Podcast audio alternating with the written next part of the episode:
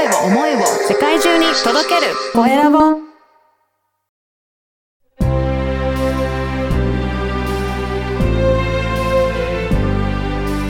経営者の志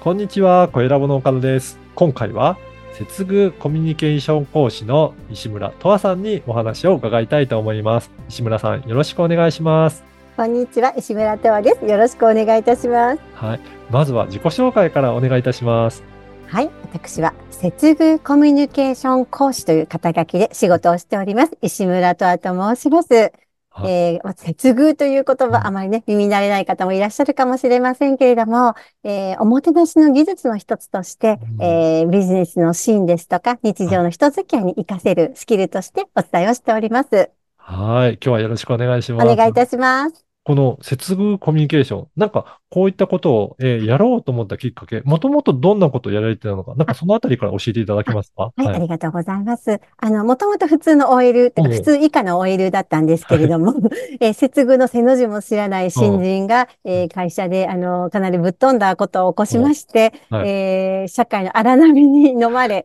えーうん出る杭を打たれということで、えー非常に、えー自分がいかに、その人様に対して気を使わず、うん。えー非常識なことをしていたんだろうというのを学んだのが接遇マナーだったんですね。そうですね。これは、まあ、最初はそういったいろいろ常識にとらわず、いろいろやられたかもしれないですけど、はい。何か学ぶきっかけとかっていうのがあったんですか？はい、えー、初めに勤めた会社が、まあ、損保だったんですけど、そこで受付に配属されたのをきっかけに、社内外の、えー研修にたくさん出させていただいたのが、そこで学び始めたきっかけですね。学んだら、やっぱり、いはい。あの、今までの考え方と大きく違ったっていうのが分かったんですかね？そうですね。いかに自分がその、うん失礼な人間か無礼者かとか、あの、本当にね先輩の皆さん、上司の皆さん、申し訳ございませんというぐらい反省いたしました。じゃあ、そこで結構人生も大きく変わったっていうところあるんですかね？そうなんですよ。この最初接遇マナーから始まって、どんどんその人付き合いというものに興味を持ちまして、うんコミュニケーションスキル、心理学とか脳科学とかもどんどん勉強していったんですけども、はい。あの、私の人生、あの時あれを知らなかったら、はいおそらくひどい人生になってただろうなと思うほど、い180度人生が転換しましたね。へえ、そうなんですね。はい。じゃあ、それからははい自分でも習っていって、はい今度は教えられるようにもだんだんなっていったっていうことですか？そうね、とにかくがむしゃらに勉強しました。うんどうしたら嫌われないんだろうとか、どうしたら好かれるんだろうとか、そういうことばっかり考えていまして、はい。で、やっているうちに、あの、あなたも教えられるレベルですよと言っていただくほどにまで達していたっていう、まあ、これが正直な気持ちなんですそうなんね。ですね。じゃあもうはいその時は必死で学び続けていらっしゃったっていうことなんで必すね。死でしたね。へー本当に必死でした。えーじゃあ、これを、まあ、はいあの、講師としてやられるというのは、どういった時に、えーどんな方に向けてはいやってらっしゃったんでしょうかね？そうですね。ちょうどもうコロナ前なんですけども、あのー企業研修の世界にずっとおりまして、はいも。しくは、えー学生、大学生とか専門学校生に就職支援の形で、この接遇コミュニケーションを、まあ、基盤にした研修とか講義を担当していたということがあるんですね。はい。はい。で、現在はコロナのおきっかけに、そういった対面のものがとても少なくなりましたので、えーオンラインを使ったりですとかで、あの、一つには、えー社長様、経営者向けの個人の接遇コミュニケーションのコンサルティングを担当させてもらっています。あのいわゆる、何ですか、社長さんの家庭教師みたいな感じで、あの、やらせてもらっていて、うんはい。そそういった、あの、今は、まあ、講師というよりは、コンサルタントのいあの色の方が強いかなというふうに思っています。うん。なんか、あの、普通の接遇の講師の方とは、接遇コミュニケーションとついてるので、なんかちょっと違いもあったりするんでしょうかね。そうですね。あの、うん。この私の造語で、多分ネットで検索した時も全国で使われている方が少ないかなと思うんですが、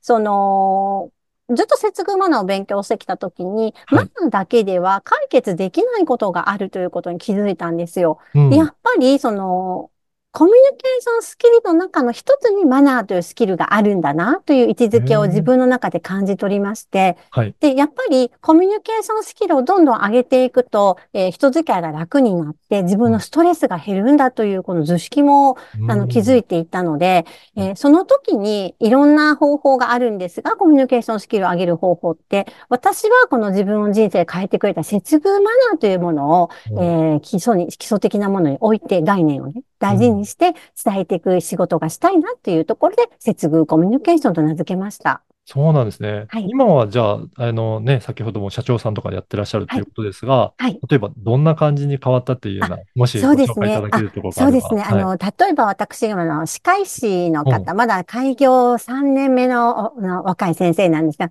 ご縁あって、あの、ご契約いただいておりますが、はいあの、出会った頃はですね、ご自身でも僕はサイコパスだからっておってて、確かにね、ちょっと怖いなっていうところがあったし、スタッフのみんなもちょっとなんか萎縮してる感じがありまして、うん。で、なかなか、えー女性ばかりの職場で先生もうまくできないし、スタッフはスタッフで不満を抱えているしという、うん。大変なところからスタートしたときに、私お世話になったんですが、はい。まあ、あの、よくよく見てると確かにスタッフさんにも、あの、不備はあるんですが、やっぱり先生に問題がありますよねっていうところで。まあ、ズバリ、言わ、おっしゃるんですね。本当にズバリ、うん。あのー言わせてもらいました。で、うんうん。あのーまあ、指摘するだけではね、いけないので、どうしたらいいのか、どうしたら先生の気持ちがちゃんと柔らかく伝わるんだろうと、その言葉の使い方から、文章の書き方から、態度、立ち居振る舞いとか、そういったものまで全部お伝えをして、おー徐々に徐々に、あのー先生も変わっていかれまして、えーあの、最近ではですね、先生の口から、僕に足りないのは一般常識ですねっていう言葉が出るほどまでに、スタッフさんとも本当うまくいくようにあ変化してきましたね。私もすごく嬉しいんですけども。そうなんですね。その、まあ、いろいろコンサルタントのような感じで教えられてる中に、やっぱり接遇というところの概念がすごく大切になってるってことですかね。そうなんです。あの、相手の方の気持ちに寄り添ったうん心地よさを提供するおもてなしの技術なので、うん。その、通り一辺倒のそのマナースキルではなく、はい。相手の方がどう思っているのか、何を感じ取っているのか、何を望んでいるのかっていうことを感じ取る必要があるわけですね。はいそれをやるためには、コミュニケーション取らなければ絶対に感じ取ることができないので、はい。なので、接遇の気持ちで相手に寄り添いながら、うん実際にはこのコミュニケーションスキルを駆使しながら、えーいろんな、な言葉とか対応の仕方とかでん。相手の気持ちをまあ和らげ、えーうん。お互い寄り添っていくといった、そういったことをお勧めしています。そうなんですね。だかはいらそういった相手の方とコミュニケーション取りながら、あ、こんなことを求めてるのかなっていうのも自分で感じ取っていくっていうところが大切なんですね。そうです。へえ。あの、この番組は経営者の志という番組ですので、はいぜひ石村さんの志についても教えていただけるでしょうか？ありがとうございます。えーまあ私は、その、自分が、えー新社会人の頃に、本当にできない社会人で、皆様にご迷惑をおかけして、学んだことで自分の人生好転させていったということがあります。で、本当できなかったからこそ、私のこの接遇の研修は、硬いものを柔らかくというのを非常に大事にしておりまして、堅苦しくない、柔らかく接遇とコミュニケーションを学んでくださいねと。で、私の失敗事例も、はい本当にたくさんありますので、もうあの事例に困ることがないぐらい いっぱいあるので、そういったものをね、あの、聞いていただきながら、皆さんにもこの接遇コミュニケーションと概念、ぜひね、あの、身につけていただけると人生に変わりますよっていうことをお伝えしたいです。いやー、だから接遇と聞くとちょっと堅苦しいイメージあるけど、そういうわけではないんですね。うんはい。あの、そうです。私の考える接遇ってなんかシリコン製でできてるようなイメージ。おーなの見た目はちゃんと形作られてますけど、触るとぐにゃぐにゃとえー動動きますよね。あんな感じですね、イメージとしては。じゃあ、その場その場でいろいろな対応を考えてやっていくっていうことですかね。そうですね。あうんの、相手の状況とか、自分の立場とか、いろんなことを鑑みながら、あの、形を変えて、あの、常に柔軟をも、柔軟性を持って接遇スキルを使っていくというのが一番言いところですね。そうなんですね。はい。はい。あとは、あの、接遇コミュニケーション講師以外にも、はいあの、もう一つ事業もやってらっしゃるっていうことですそうなね。んです。あはいの、恥ずかしながら私、あの、プライベートで婚活で非常に苦労しまして、あの、この、約5年間ほど婚活沼というものをさまよっていた体験から、そこが抜け出してきた成功法則を持ってるんですね。ええはい。自分に見つけ出しましてね、あの、はい無事に結婚できたということがありまして、この成功法則を持って、現在、結婚相談所のナコードさん、婚活カウンセラーと言われる方たちの、はいえーキャリアアップのための、えーうん応援、まあ、こちらのスクールを運営しております。そうなんですね。ここでは主に対象となるのはどういった方が対象なんですか？はい、えーこちらはですね、えー結婚相談所の中本さんが私どもの、あの、受講生さんでいらっしゃいますね。なるほど。このはい。中本さんにはどんなことをお伝えされていらっしゃるんでしょうか？はい、えー大きく二つございまして、私自身が持っているこの成功法則というのが、えー婚活軸を作るというえー作業を私が実際やってきたということがありまして、はい。これを誰にでも簡単に軸が作れるワークシートを開発しました。はで、い。これをワークシートだけでは使いこなせないので、このリードの仕方を学んでいただく